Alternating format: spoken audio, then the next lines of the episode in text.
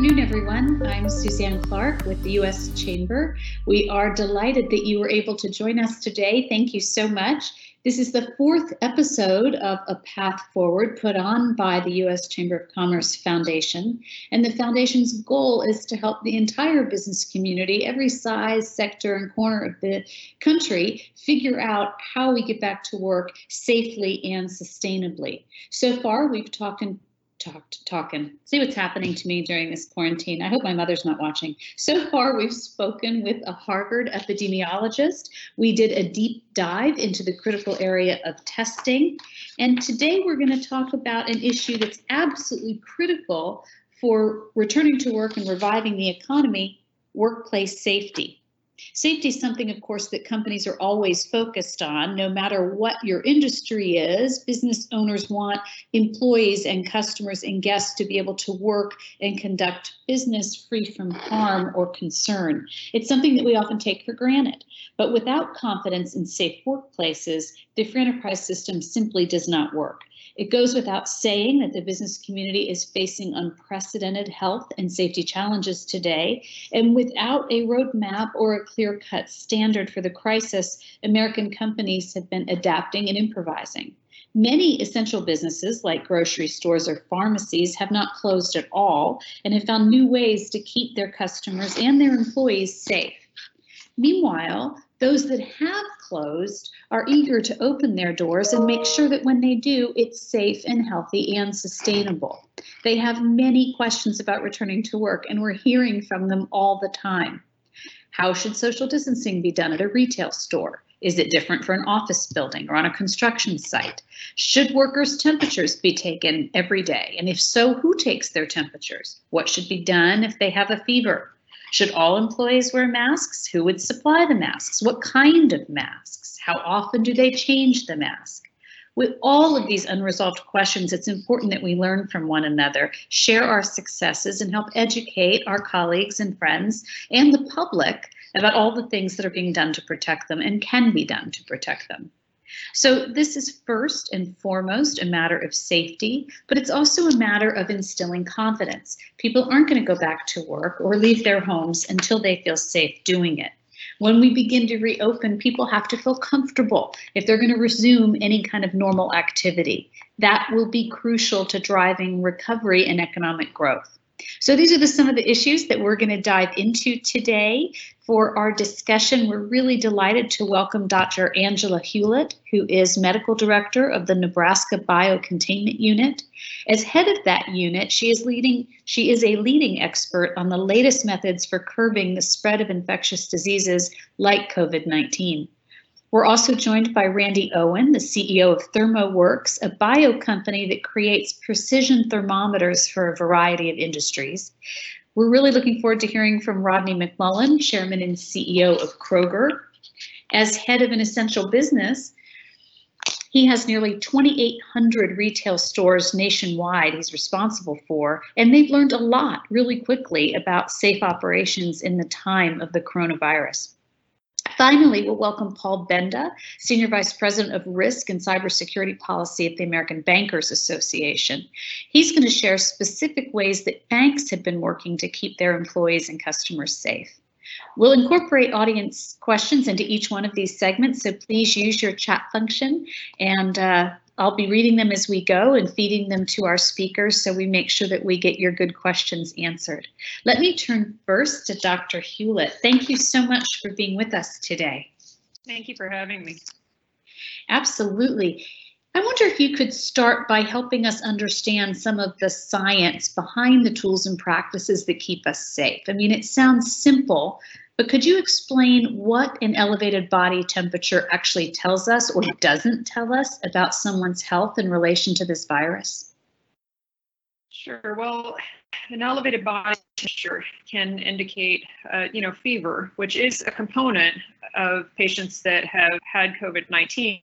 You know, fever is relatively common, but is definitely not present in every case. And so there are other symptoms that are present um, more commonly than fever, things like coughing, um, often shortness of breath, that sort of thing. And so fever is a component of the illness, but it is not a, a good way to diagnose the illness because we know that a lot of patients that are confirmed to have COVID 19 never had a fever um, and don't go on to have a fever throughout their clinical illness, or even are not having symptoms at all, including fever. What does that lead you to believe or advocate in terms of health screenings in the workplace? So, fever screening, I, I do believe that there's some utility in screening for fever. What you're looking for are, are, sick people, so individuals that are kind of in the throes of the illness, and this particular illness of COVID 19. Um, but that being said, there are a lot of limitations to fever screening in the workplace because you may not pick up individuals that are still shedding virus but have either recovered from the illness um, or individuals that have no symptoms to begin with, including fever. You won't pick those individuals up and they can still spread the illness. Uh, you also, there are some medications that lower fever, you know, our typical acetaminophen or ibuprofen do lower fever. And so if you have a person that's taking one of those medicines, you may not detect the fever. So I do believe that there's some utility in fever screening, especially in people who um, are healthcare workers or have been involved in direct patient care of, of patients with COVID-19. But there are a lot of um, a lot of issues with it that you know you really have to think about before employing a um, you know a wide program based on fever screening. Let's talk for a minute about social distancing. You know, we're all learning a lot about trying to be six feet apart. We imagine that this measure will be with us for the foreseeable future, and it has significant implications for the way people work, whether you're in an office building trying to figure out how you manage elevator crowding, or as I just heard from an audience member here who's a hairdresser, and the hairdresser saying, are there protocols that could be put in place when you have to do things like shampoo hair or cut hair facing people in such close proximity? So with different kinds of industries, I imagine different types of social distancing, but how do we start to think about this? Well, there's really not a one size fits all approach to this in business because, as you mentioned, there are different types of businesses, some of which may be able to social distance fairly, you know, easily uh, because they they work you know further away from each other or they work outdoors or things like that where social distancing is possible. And then you have your other businesses, and as you mentioned, uh, beauty salons are, are one of those who you know it's very difficult to socially distance when you're washing somebody's hair or cutting their hair. And so we, there are some ways though that you can still achieve some element of social distancing in even those environments, and that is maybe not allowing huge numbers of people into the salon. So if you um, if you're going to be close to someone to cut their hair, you know, wearing a mask or having the the uh, the individual wear a mask, and that in that way you still are close to each other, but you're protecting each other from transmission of illness. But even in that environment, there are still ways to socially distance um, by modifying the practices of of the business to not allow as much close contact. When you think about social distancing, one of the questions we get a lot is from businesses that require high density for their business model. You know, if you think about a cruise ship or a concert venue or a casino, um, are, can you imagine any type of social distancing practice that would allow businesses like that to reopen? So that's going to be very tough. And I do feel that we won't see our usual normal of crowded casinos, crowded cruise ships, um, you know, um, businesses working, you know, with individuals working kind of shoulder to shoulder without protection for a while. I, I do believe that things will be different for a while. There are some things that we can do to try to decrease the probability of spreading an illness in businesses like that. One of those things is limiting the number of individuals that can come in. Um, you know, for instance, if you uh, are in a casino and you're used to having thousands of people on the casino floor, maybe it's more reasonable to allow less individuals so that people can stay further apart. Um, the practice of wearing masks, both for the customers and the employees, is also something that can be done to try to prevent the spread of illness in that type of environment. But it's it's difficult. I don't think things will be back to normal for a while. Um, I wish that they were, but, but really, right now, there's just too much risk involved in bringing things back to normal. And what we need to do is figure out innovative ways to um, to bring things as close to normal as we possibly can without putting our employees and, and customers at risk. You mentioned masks a few times. Do you think these can be uh, homemade masks? Do they have to be surgical grade masks? Uh, or I think we hear a lot from employers about what they should be trying to procure right now. What is your advice? Well, the mask issue is twofold. So, you know, people wear masks to protect themselves. So, for instance, a healthcare worker caring for a patient with COVID 19 uh, may wear a specific type of mask that is really designed to protect the healthcare worker.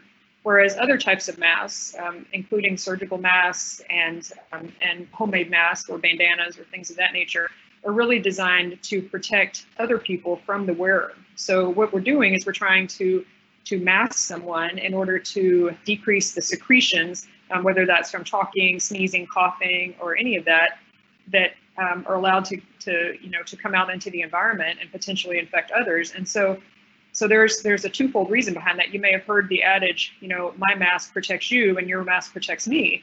And that's really what we're getting at here is to try to to have a situation where whether it's you know it's a homemade mask versus a, um, a surgical mask we're trying to protect others by wearing our own masks. And that can, can be applicable to employees um, as well as customers in, in the business environment. It sounds like you're saying it doesn't have to be a surgical grade mask to offer some kind of protection. No, it doesn't. It, it, it depends. You know, the different materials also make a difference. And there are some guidance documents available through the CDC and other places that discuss the type of of, of materials that you know that are are able to block more secretions than others. Um, you know that for people making their own masks and that sort of thing. I would say that employees should you know should follow that guidance and look into those options. Uh, I don't necessarily believe that every uh, em employer needs to provide a surgical grade mask to their employees. Um, I do think they need to provide some good guidance though on what type of masks are are reasonable to wear and as well as providing those masks for those employees. Moving on to another uh, widely reported topic, you know, you can't turn on the news today without hearing the word testing. Um, we're hearing about all kinds of testing, and I'd love to get your take on what type of testing is going to be necessary to reopen the economy. Well, first of all, two different types of testing that are being discussed. Um, one is testing to find out who is actually infected with COVID 19, and those are the tests that you're commonly hearing about um, you know, hospitals testing people in the healthcare setting, people being tested in clinics, and that sort of thing. So that is an entirely different issue than some of the other tests that you're hearing about now in the news, which are serological tests or serology. And what that means is whether someone has been exposed to the virus or not, so to SARS-CoV-2, um, and has had an illness that maybe was asymptomatic. Maybe they didn't know they were sick, um, or they had a clinical illness that was not was mild in nature and was not necessarily attributed to COVID. Um, we really need we really need both right now. What we need the most right now is an increase in our tests to diagnose this illness because what we have and is is you know limited testing availability, which I do see that improving gradually and hoping to see more of that in, in the coming uh, days and weeks. But what we really need to know is how many people are actually infected with this. And once we know that, then we can do a lot better job at working in public health, doing contact tracing, you know, really making sure that the contacts of those sick individuals are traced and are asked to stay at home and to self um, you know, quarantine to make sure that this illness does not spread. So we need adequate testing to actually diagnose the illness. And then the serological tests um, have been somewhat problematic, and it's been widely reported in the news that there are a lot of issues with those tests, a lot of false negative results and things like that, which are not helpful. And so I'm really hoping that we'll have a little more reasonable data on these tests going forward so that we can determine who has been, actually been exposed to this illness and who has not. And there have been some studies looking at the number of people in communities um, who have acquired this illness, and it's a lot more than you would think, you know, and because a lot of people don't necessarily have symptoms um, with COVID-19. You know, it's um, it's so interesting all of the things that employers are thinking about, and you've touched on a number of them, right? There's the testing issue, the equipment issue, the um, are they becoming doctors? Are they? Uh, you know, said uh, one of our guests here said uh, should employers also be doing pulse ox testing? I read in the New York Times that a doctor said that's really indicative of an issue. And we get questions like that all the time. I think employers are really trying to figure out what their role is here in figuring out if they have a sick population of employees. And I just can't imagine asking all these employers to turn into doctors. Can you? No, and, and you shouldn't. And really, uh, pulse ox testing really has no there's no reason to do that in, in this type of environment. We don't do that for our employees in the healthcare environment. Um, it's not a really good way to detect whether people are sick or not.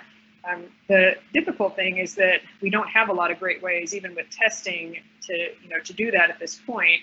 Um, what I would do is just really emphasize if I had if I had a, a, small business or a business, I would really emphasize my employees the importance of staying home if you're sick, making sure that we um, incentivize to stay home if you're sick. You know, we really don't want to spread, um, you know, the the uh, COVID-19 in, you know, any to other employees or to, you know, to customers. Um, making sure that those employees have the ability to stay home, uh, in that, you know, whether that's um, paid sick time or other things, other other ways that you can can keep employees at home, allowing for a work from home if if that's feasible. I know a lot of um, a lot in a lot of companies that's not feasible, but if it is, that's something that can definitely enhance social social distancing. And then just making sure that you're protecting the employees by, you know, if you providing, if you if you utilize masks, I think is definitely a reasonable um, scenario uh, in in this, especially opening up, you know, in uh, in the relatively near future. I think masks are advisable, and that's something that you should make sure that your employees have you know, training on, have guidance using, and also providing those masks for the employees and potentially for your customers you have to kind of troubleshoot and decide what if you have a store and one of your customers come in the door without a mask on. Remember, your um, the mask protects others from you. And so if you have a sick customer that comes in, you really want that person masked as well uh, in order to try to prevent the spread of illness in, in, in your business.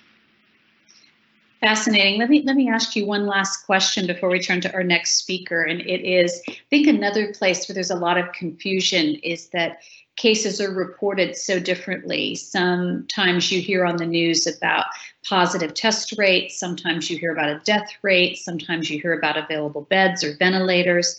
I think it's very difficult for the public to try to follow along, even in their own region, where they are in the curve of this disease. And so the question is for medical professionals and public health experts, what do you think they're looking at? What has to define uh, or change in if they're going to recommend reopening? Well, first of all, we have to make sure that we have adequate testing so that we really know what's out there. And without adequate testing, you know, it's difficult to determine the rate of disease in a community because we just don't know how many people are actually infected. So once we get adequate testing, once that's available and we're able to really do community assessment um, to determine how much disease is actually out there, then other things we need to do are to have our, our public health authorities, you know, they look at hospital bed utilization and whether uh, healthcare facilities have capability to care for very sick patients. Because when and when we open up eventually there may be another another surge of illness and we have to make sure that our hospitals will not be overwhelmed if we see a surge of cases. Now we're doing everything we can to try to prevent that surge from happening um, by some of these, you know, these modalities that we've been discussing as far as, um, you know, opening, but being very careful about the way that we do it. But we, you know, we really need to know what's going on in the community. Um, we need to make sure that we're seeing those rates decrease, not just over a day or two, but over a sustained period of time. I would say at least a couple of weeks um, before we would consider relaxing some of these some of these recommendations as far as um, you know as businesses staying closed. So there are a few things that that you know people can look at. Actually, in fact, the local health departments and state health departments often have a grid that actually shows all of this data. Um, they've been very good about putting that information out there, but it is a lot of information and sometimes very difficult to assimilate. I said that was the last question, but we have multiple questions about masks. If mm-hmm. people wanted more information about how to use them, how to wash them, how to change them, how to wear them, where where can they find those guidelines? The Centers for Disease Control, CDC, actually has a segment on their website that is entirely devoted to that. It talks about the type of masks that are appropriate. It has a, um, instructions for making your own mask. Um, it has, you know, some instructions for the wearer. And one, one thing also to keep in mind about wearing masks is it's actually very important that um, that the wearer not touch their face a whole lot. And you know, you think that a mask may prevent you from doing that, but if you're not used to wearing a mask, you may actually do that more. And that's really the way that this virus can also be transmitted. It is mostly transmitted by respiratory droplets.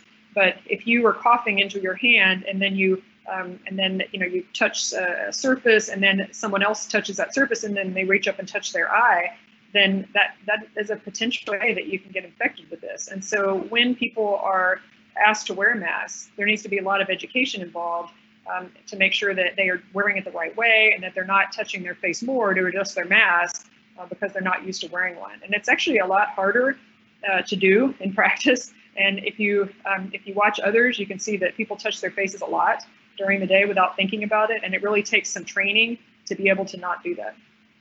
It's remarkable. I managed to touch my face with gloves and a mask on the other day in the middle of the grocery store. It was amazing. Um, Dr. Hewlett, this has been very educational. I know our viewers have really enjoyed it. Thank you so much for being with us today. Stay safe. Thank you. And thank you again for having me. Absolutely. Okay, I want to turn to Randy Owen now, the founder and CEO of ThermoWorks. So you uh, make some of the most popular and best food thermometers in the world. Foodies swear by them. Professional chefs swear by them. How did you end up in the human thermometer business?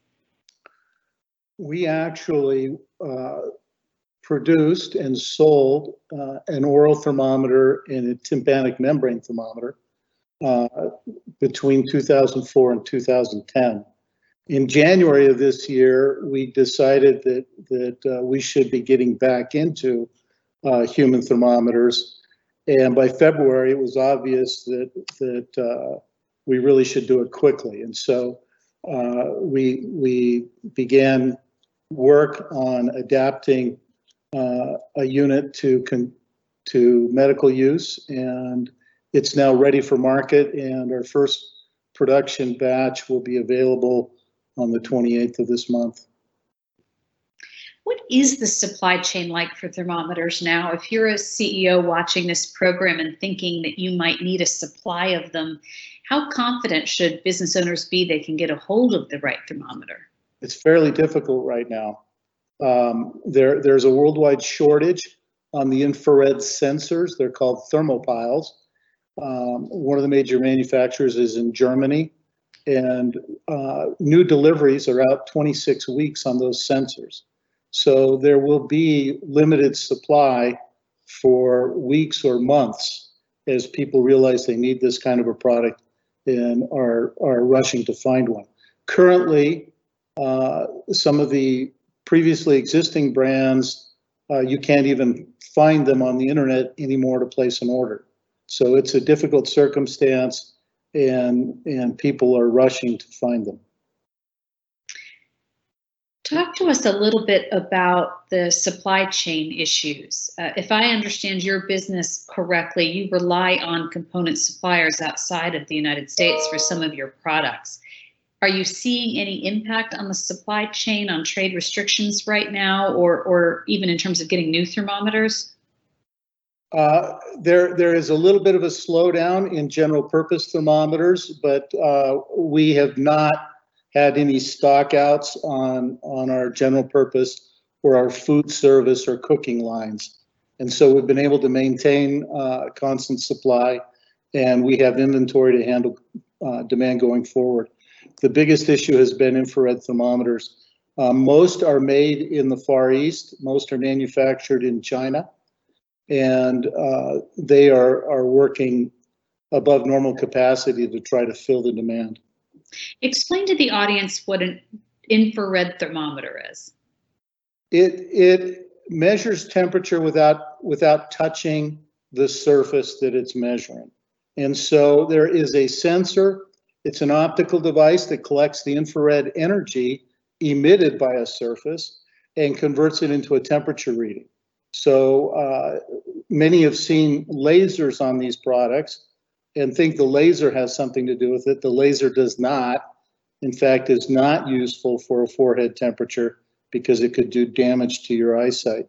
Hmm. The, the sensor is, is completely passive and is not dangerous in any way to, to the person being read. Are any of these thermometers, do any of these thermometers work from the socially distant six feet? No, uh, there there are scientific versions of the products that are extremely expensive that have a long focal distance that could be used from a greater distance, uh, and there are infrared imaging technologies that can also be used without uh, an operator close to the subject. But those two are really quite expensive, uh, several thousand dollars, ten thousand dollars and up. Um, the the normal forehead thermometer that people have seen uh, requires that you be within uh, an inch, inch and a half of the person's forehead as you measure the temperature. But you can extend your arm and and try to maintain as much distance as you can. We just heard from Dr. Hewlett, who said, you know, thermometers aren't a fail-safe way to detect the virus, but clearly they have some usefulness in this type of health screening. What do you think about how thermometers can help the situation of getting employees and customers to feel more safe entering the workplace? She's absolutely right. Uh, you can be asymptomatic. Uh, it could be that you've taken something to lower your fever, but the CDC still recommends that businesses measure temperature of their employees when they're entering the workplace. And uh, you're finding localities requiring it. Santa Clara County, San Francisco, and other locations around the country are now requiring that even essential businesses measure, uh, scan employee temperature when they enter the workplace. One of the uh, audience members is asking, can infrared thermometers available via hardware stores work on people? Um, they would not be FDA cleared uh, for human use. Um, and they may or may not be accurate enough or repeatable enough to rely on the measurement. A normal uh, uh, core body temperature is 98.6. Uh, the CDC considers 100.4 Fahrenheit to be a fever. And in your scanning, you might be looking for a 100 degree Fahrenheit reading as the threshold where you might have to decide to send the employee home. So if the thermometer you have has an accuracy of plus or minus five degrees Fahrenheit, it doesn't do you much good in that process. Uh, there are scientific and industrial thermometers that are meant to measure much higher or much lower temperatures that could be used in a pinch, uh, but you would have to apply certain techniques to, to make sure the reading was useful. Uh, forehead skin temperature is on average five degrees Fahrenheit lower than your core body temperature. Hmm. Uh, a human uh, thermometer or a purpose designed forehead thermometer makes a calculation to, to give you uh, an oral equivalent of your forehead. So we asked you to come on and talk about thermometers and you did, but before we let you go, let me ask you a question about your business. What is the biggest challenge you're facing right now? Uh, getting supply of uh, our new forehead thermometer. Um, we have about half our employees are working from home. The other half are in, in jobs that require that they physically be here. Uh, we have a warehouse, so we have we have social distancing uh, practices and so forth to spread everybody out. Everyone else in the building, uh, we've also moved their their workspaces apart so that they're not in close proximity. Um, and we do measure temperature when they enter the workplace. I lied. I have one last question from the audience here before we let you go. Do you when do you think we'll have enough thermometers available to meet this demand? Um, that's that's a difficult question to answer, it, and it will depend on how many, for example, workplaces actually uh, implement temperature screening.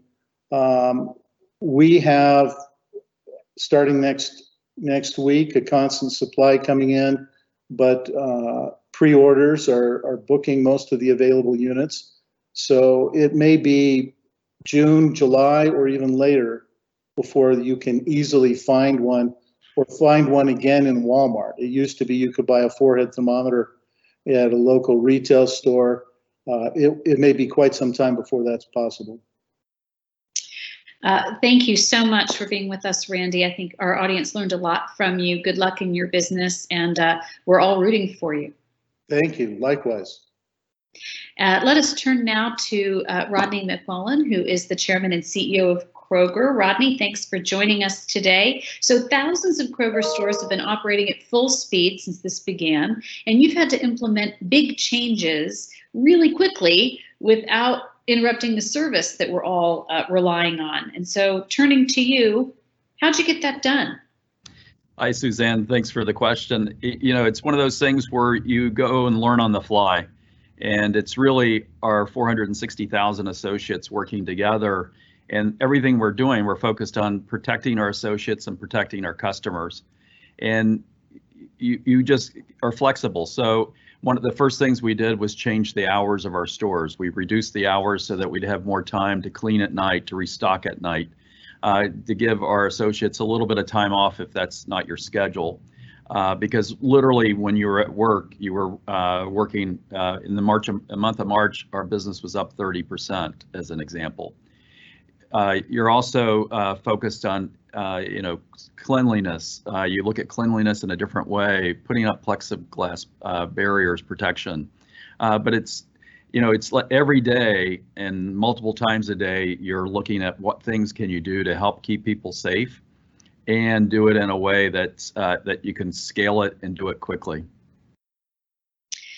I understand you just mentioned a couple of them, but you've changed a lot of different things. Um, one of the questions we're getting from the audience is they're thinking in their own business about the types of signage that might be important uh, as they think about opening up their own stores and offices. So, okay, you've said no more free samples, but what other changes would we notice if we walked into a Kroger, including signage?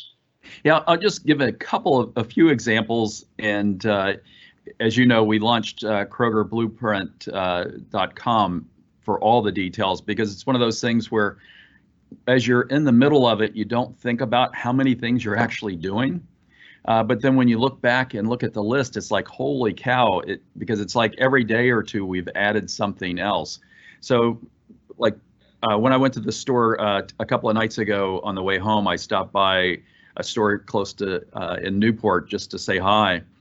And they were uh, cleaning the carts because between six or between seven and eight o'clock in the morning, we have senior hours and it gets a little bit busier for seniors. So they cleaned all the carts the night before. So literally, they were sanitizing every cart, uh, showing the cart differently that's been sanitized, the handle's been wiped off.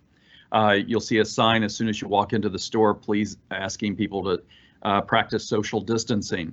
Uh, if you look at any place in the store where there would be queuing in place, you'll see floor signage that says, please keep six feet apart. Uh, if you look at our cashier stations, there's a plexiglass protection between the cashier and the customer. If you go to the pharmacy, you would see the same thing. Uh, any place that there's lines. Uh, we have an in-store uh, radio network, and every 15 minutes we remind our customers and our associates to practice social distancing. So those are just some of the examples, but you know it's a list of probably 20 or 25 things and it's really uh, what we have found, and you know, Dr. Hewlett mentioned it before, is you know the constant reminder, uh, the constant visual reminder, and it it really takes everything together because all of us have been in such a habit for you know ever how long we are alive, been alive, uh, to not pay much attention to who's close to you and who's in your space, and today obviously that's important.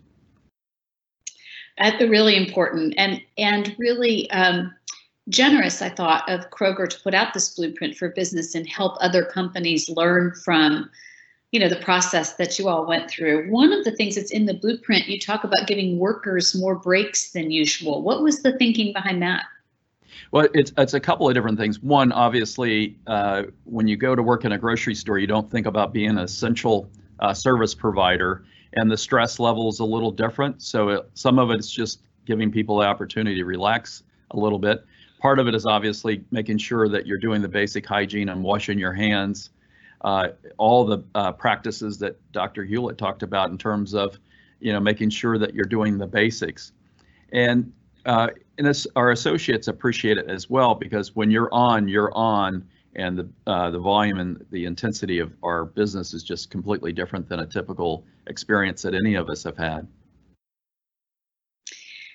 Could you talk to us a little about the questions that came up in the last two segments about equipment? I think employers are really concerned about do they need thermometers? Do they need masks? And so, are you providing masks? Do you uh, ask allow people to bring their own if they have them from home? What has been your experience?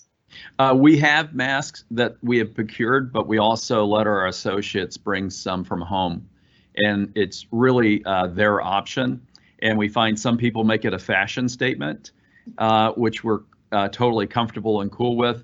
Other other people are totally comfortable with using the ones we provide. And uh, you know, and if you look at our plants and warehouse facilities, we are checking temperature.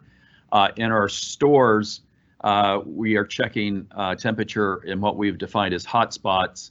And over time, as we can get access to thermometers, uh, eventually, we will do that in every store. And we ask our associates, you know, check your temperature before you come to work. Uh, in addition to us, and we have a very uh, generous uh, emergency leave policy that we've put in place if somebody does have an elevated temperature. What have you done? This is a question from the audience about managing employee spaces. So, elevators or stairwells or bathrooms. Um, I think other business owners are looking to learn from you here as well. If you look at our offices, uh, we, for the most part, we are working from home. So uh, elevators, uh, there's not as uh, ver- there's not enough people in the office to actually have a problem. Where in elevators we uh, have a maximum of two people. Uh, we've debated whether it should only be one, but given how few of people that are actually working, that's not been a problem. bathrooms typically one at a time. Uh, and with our associates, just like our customers, we remind people of the distancing. If you look at our break rooms, we've removed chairs mm. from our break break rooms, so there's only enough chairs to where you have to practice the social distancing. But it's uh, ever, you know, it's not just one thing; it's everything that you can do uh, together, trying to make sure that you help make it easier to remember to social distance it's so complicated. You know, I think uh, running Kroger, running a big company, running a small company, it was so complex to begin with. And now there is just so much more to think about. Turning a minute to kind of the emotional support for your employees and frontline workers, a two part question. One, what have you done to kind of motivate and support them in a difficult time? And as customers of grocery stores, what could we do to help motivate and support the workers as well? Suzanne, I, I, really appreciate and love that question. In terms of on at the front end, and I talked about it a little bit a minute ago, but um, you know the emergency leave policy we put in place and trying to be there to support people so they don't have to worry about their financial well-being if they feel like they've got a fever. We also have what we call the Helping Hands Fund, where when somebody gets into an economic situation different than they expect, uh, you know, so somebody somebody has a risk of losing their house or not making a car payment or something like that, uh, that's available to them. So it's really uh, all of those things together, and customers. And you know, to me, this is one of the things that really makes you feel good about America and the people in America. We have st- stores. I get st- multiple stories every single day where customers, you know, sometimes it's just writing a thank you note uh, I saw one this morning where a customer had 20 pizzas delivered to a store. Uh, in uh, uh in southern uh, Washington, the local fire department, who's obviously also a first responder, put together a video to our store team thanking them, and then they went and did a parade of the fire trucks through our parking lot with their sirens going. And you know, for our store teams and for our warehouses and our plants and our drivers, they find that so uplifting and inspirational when somebody just takes the time to say thank you for doing your job and uh, thank you for uh, helping make our day a little bit easier. And as you know, one of the things, uh, the, one of the reasons we're an essential service is because everybody needs to eat and everybody needs to eat multiple times a day. And we're there for them. And just taking a moment to re- tell people you appreciate that is a huge uplift. And what I have found is our teams are massively motivated, appreciative of it, and inspired by it. That's so fun to hear. I do think it's humanizing all of us and humanizing relationships in a different way. I left a thank you note for a delivery person the other day with a little treat with it, and he wrote me a thank you note back the next day. And now I know his name and he knows mine, and it's just a different, more human relationship, I think, than it was before. Before we let you go, let me ask you a question about um, inventory management. And it's really on two sides. One is one member of the audience is saying, when are shelves going to be fully stocked again? If you think about some of the small businesses who might be watching today, they're going to come to a Kroger to try to get the cleaning supplies and paper towels and everything that they need to open again, right? They're looking for thermometers and PPE themselves. So, one question is, what do you think about the inventory into stores as we hear about meat processing plants closing or we see toilet paper shortages. What do you think about the inventory into your stores? And the second part is what do you think the long term implication is for inventory management here? Uh, does anything change in the long term as a result of this pandemic? Yeah, one of the things whenever I get a chance to talk to a national audience, I always tell people uh, there's plenty of things to buy, but just please only buy what you need. Please don't hoard. And if you look at like toilet paper as an example, early on there were a group of people that uh, aggressively bought it, and our supply chain in the U.S. isn't set up for the demand of toilet paper all of a sudden to go up 4x overnight. If you look at toilet paper going forward, uh, the the last four Kroger store, or I guess five Kroger stores now that I've been in, we've had toilet paper. Every single day you keep getting better and better about getting in stock when I look across the store on pasta and uh, rice and beans yeah. and those things, those things are coming back and they're coming uh, and improving in stock every single day. Hand sanitizers have been slower. Uh, uh, some of the cleaning supplies like a Clorox uh, bleach, those things have been slower. But uh, you know, every single day, every CP consumer products good company uh, is getting better in business. For us, we also have a lot of our own plants and they're operating 24 hours a day, seven days a week. So it's really all of those things together that's uh, getting us back in stock. If you look at uh, on meat, it's certainly uh, as long as somebody uh, is willing to go maybe one day eat uh, pork or beef or chicken, I think there'll be something available every single day if somebody uh, wants to eat some type of meat product. So, you know, it's really one of those things where we're trying to all balance it together, but there's plenty of inventory in the supply chain. The other thing that has been helpful for us on finding supply, and it's obviously not good for restaurants, but uh, if you look at a lot of the restaurant suppliers and given what happened to those businesses, uh, we've been able to partner with Sysco and US Food and some of those companies uh, to change packaging size, to bring products in, to be able to supply uh, in meat. And I think about like some some areas we're actually repackaging. We found people to take a 50 pound bag of something and make a you know one pound bag of something out of it. It's really ingenious. There's a local bakery here uh, that's been repackaging flour. You know, the flour supplies have been so depleted at the stores. I love to see these American entrepreneurs and this ingenuity. Um, question for you about the long-term implications, and you can pick which one you want to answer do you think there's a long-term implication for inventory management? Are we learning something about the just-in-time supply or will we go back to normal? And what about things like contactless payment or delivery? You know, a lot of times in moments of disruption, there are innovations that never quite revert. Do you see long-term trends coming out of this? I definitely think there'll be long-term trends. If I know if you look at our pickup and delivery business, it's just skyrocketed I'm guessing a lot of that will stay.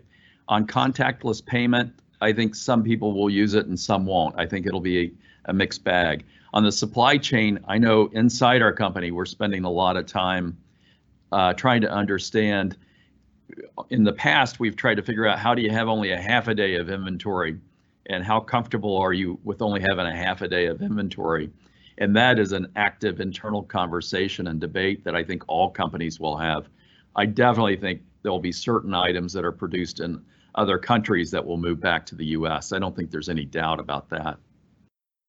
It's really interesting. You wonder even um, families, you know, how this will change how we all what we all want in our house. You know, do do we all become kind of permanent having one month of supply around people as opposed to just in time shoppers. It'll be interesting to see how it all comes out. Um, before we let you go, I would love to let you close on a little bit on your blueprint for business and encouraging this national audience to seek it out. What are you hoping they can gain from that really important project? Yeah, we were we're incredibly fortunate that was able to connect with some retail executives in China and Hong Kong, Singapore, and Italy, and they shared with us what are some of the things you can do to keep your associates safe. What are some of the things you can do to keep your customers safe? And every single week we add things to that. We made changes, and there's things that we did wrong, and there's things that we did right. And one of the things we found out that we did right is if you think you should do it, you should do it. Mm. And we just thought it would be helpful uh, to share with others our learning because it's incredibly critical to the United States for all of us to get our businesses back up and running, but make sure that we do it in a way that's safe for customers and safe for your associates, employees. And if what we did won't work for everybody, parts of it will work for some, some won't, but we just thought it might be helpful if we shared our learnings and people can decide whether to use it or not. And we felt like we're just trying to pay it forward because others paid it forward to us. I think that's just beautiful and just exactly the right tone of this series too, which is how can we all learn from each other? We know what a job means to a family and to a community and to a health outcome, and we want to make sure that we get Americans access to their paychecks again as safely and quickly as we can. And so this conversation's been a big help. I think your project is a big help towards that. We were lucky to have you join us today. Thank you very much. Thank you, Suzanne. Appreciate it a lot. Hope to see you again soon. Absolutely. Okay, turning now to Paul Benda with the American Bankers Association. Uh, welcome, Paul. Thank you for being here. Uh, thank you for having me, Susan. Tell us about the banks. So, what are banks doing right now to keep customers safe? Sure. So it's uh, you know similar to the grocery stores, the banks never closed. You know, we wanted to make sure that people had access to their funds, uh, but we wanted to do it in a way that kept both our customers safe as well as our our employees safe. So, you know, one of the things that um, banks did early on was actually move to drive-through operations. You know, it's, it's, a great way to maintain social distancing uh, where it was where it was possible, and it really reduced the interaction and reduced the the, the risk of you know being exposed to the aerosol or droplets. Uh, we also saw banks, you know, we know some things have to be done in face-to-face, and so banks had implemented uh, by appointment lobby hours, maybe where they couldn't have a drive-through in place. Um, so that way they could limit the amount of people that come in. You know, just like many businesses, you know, they put X's on the ground to make sure that social dis- social distancing is being maintained. And then, you know, some banks put in place the golden hours for uh, those vulnerable populations where they could come in and ensure that they, they were uh, much lower rate of people that came in and, and come in the first thing in the morning so everything was clean and, and less risk to them. We've had a lot of conversation on today's uh, episode here about different types of equipment. Talk to us about what you're seeing in banks in terms of masks and thermometers and other equipment uh, as you think about how you would advise other businesses and their plans to reopen. Sure. Uh, you know, I think one of the things, uh, you know, there's no silver bullet here. Uh, we're trying to learn from other sectors as we go forward. Uh, we've seen a lot of banks put in place the, the sneeze guards. Uh, some banks luckily already have, you know, the, the bullet resistant glass and they can have a good separation between people. Uh, where that's not there, they've been erecting the plexiglass models to try and provide that separation. Uh, we've seen, you know, some banks were had were prepared and had uh, masks in place and have masks available for their uh, for their employees. Uh, they're also doing screening on the outside for, you know, when people present for their appointment for the lobby. they do ask some some medical pre-screening questions of people whether they're symptomology. Uh, we know some folks are actually, you know, having their employees pre-screen themselves before coming to work. You know, and all of them have implemented, you know, good leave policies, really encouraging folks if they're sick to stay home.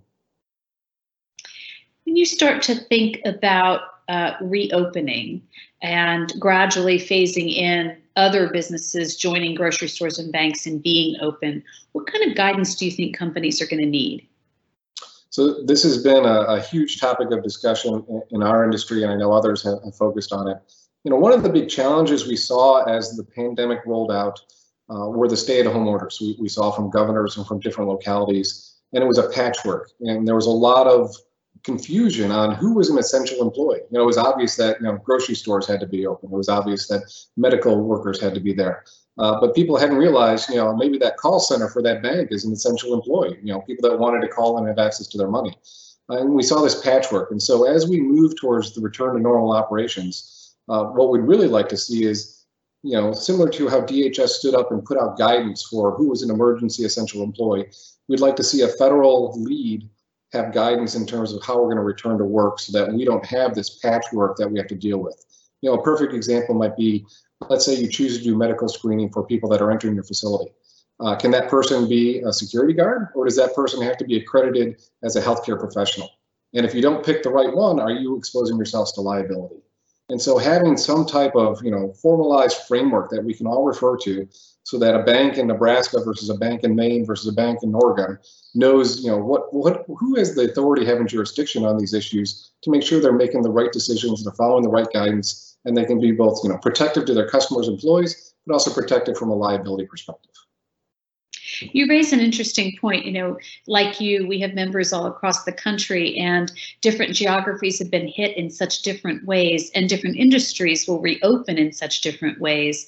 That on one hand, you need to really take into account localized and sector conditions. On the other hand, dealing with a patchwork of information is really complicated for people. And I think business owners really are afraid of the liability risk involved because you're asking CEOs to, to operate in an imperfect world, right?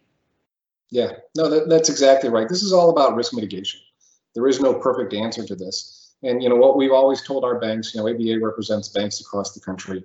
Uh, you know, you have to look at local market conditions. You, you, you know, you heard that how Kroger is implementing maybe temperature screening where there's hotspots. We expect different procedures for different market conditions. Uh, but what we'd like to know is what are the requirements that they need to follow to make sure that you know we're not stepping outside of the law, that we're making sure we're following local public health or local public health re reaching back to CDC. You know, just knowing if we are in this phase and we want to take these actions, we want to make sure we're, we're following the guide, the proper guidance and the proper laws. Absolutely. So when you think about businesses starting to reopen, in your imagination, which groups of workers are going back first? Well, that's a great that's a great question. I think you know a lot of the folks uh, in the manufacturing sector um, would like to, to ramp back up. I mean, they have a lot of challenges because the social distancing may or may not be there. Um, we know that banks are probably going to restaff and, and would like to reopen a lot of their lobbies uh, to have um, more access to people to make sure, uh, you know, as we get these economic impact payments and the Treasury sending out, you know, a million checks a day, uh, you know, we want to have people to have access to, to their lobby so they can cash those checks. And so it's, it's, it's tough to see, you know, it's going to be driven by, again, those local market conditions. Some might be at a really low risk and might be willing to open up uh, things like restaurants or other types of entertainment venues uh, with the appropriate social distancing.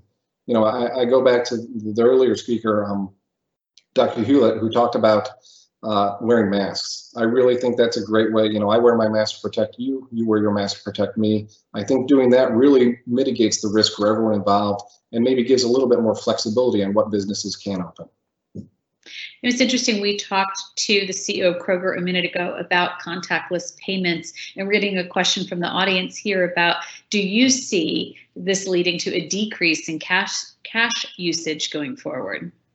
So we've, we've tried to track that. It's hard to know um, in terms of the numbers that we've seen, say, with just credit card transactions or others, uh, mobile payments. You know, we have seen an increase. It could be anywhere from 10 to 20% in those types of payments. Now, it's hard to so know whether, you know, that's based upon, you know, baseline increase or it's a COVID-based increase. But I, I clearly think that, you know, the way I describe it is, you know, people's defaults might change. You know, just like people normally would default to drive to the grocery store and buy. Now the default might be, hey, you know what? I'm just going to set up my my you know delivery process. Uh, people might have set up contactless payments on their phones now, and that becomes the default. They'll still want cash. They'll still want credit cards, uh, but the, you know their first form of payment or their first action might have changed after this experience. I think it'll be uh, interesting to see how many of these changes switch, right? We're even noticing it with remote working that an older generation who didn't love this technology is actually loving it, and a younger generation who wanted to remote work all the time is really missing face to face. And so it'll be fun and interesting to see how people come together when this is over. Let me ask you one last question, Paul. Um, here in Washington, D.C., we've been on a fairly restrictive lockdown. As you think about reopening the D.C. economy, what's your guess on what that, that looks like here locally? so I get that, you know, as the, as the person that's leading the back to uh, normal operations for the ABA, I get that question a lot from staff. Um, I really think the challenge we've got is the lack of testing and the, the unknown unknowns that are out there. We don't know how many people are sick. We don't know who's asymptomatic. Um, you know, I used to used to run a, a chemical and biological defenses for the Pentagon and we had always focused on passive protection measures because you may not know necessarily if someone had released an agent in the air. This virus is very similar. You don't know if someone's symptomatic or asymptomatic who could be a carrier. And so I think it's going to be a mixture of us moving forward of, of passive protection, which would be something like that mask, that social distancing you do just as a matter of course to protect yourselves. And then as we get better knowledge of the contact tracing, the, the screening that's in place, uh, we can move forward. I, I will be surprised in the DC area if we have a significant movement back to on-site operations before June. I think mid-June is kind of what we're planning for us to start rolling into that space. I'm hoping maybe our testing regimes ramp up and we can accelerate that, but I, I just don't see any significant movement in that direction until, until mid-June. Well, listen, I think we all learned a lot today. I'm so appreciative, Paul, of you being with us and joining the other guests. These have been great sessions, and uh, if you've missed any, you can watch them at uschamberfoundation.org. If you have ideas for future programs, you can email them to foundation at uschamber.com. Join us again Monday at 3 o'clock. And Paul, thanks so much for being with us and wrapping us up today. Well, thank you so much, Suzanne. It. Thank you.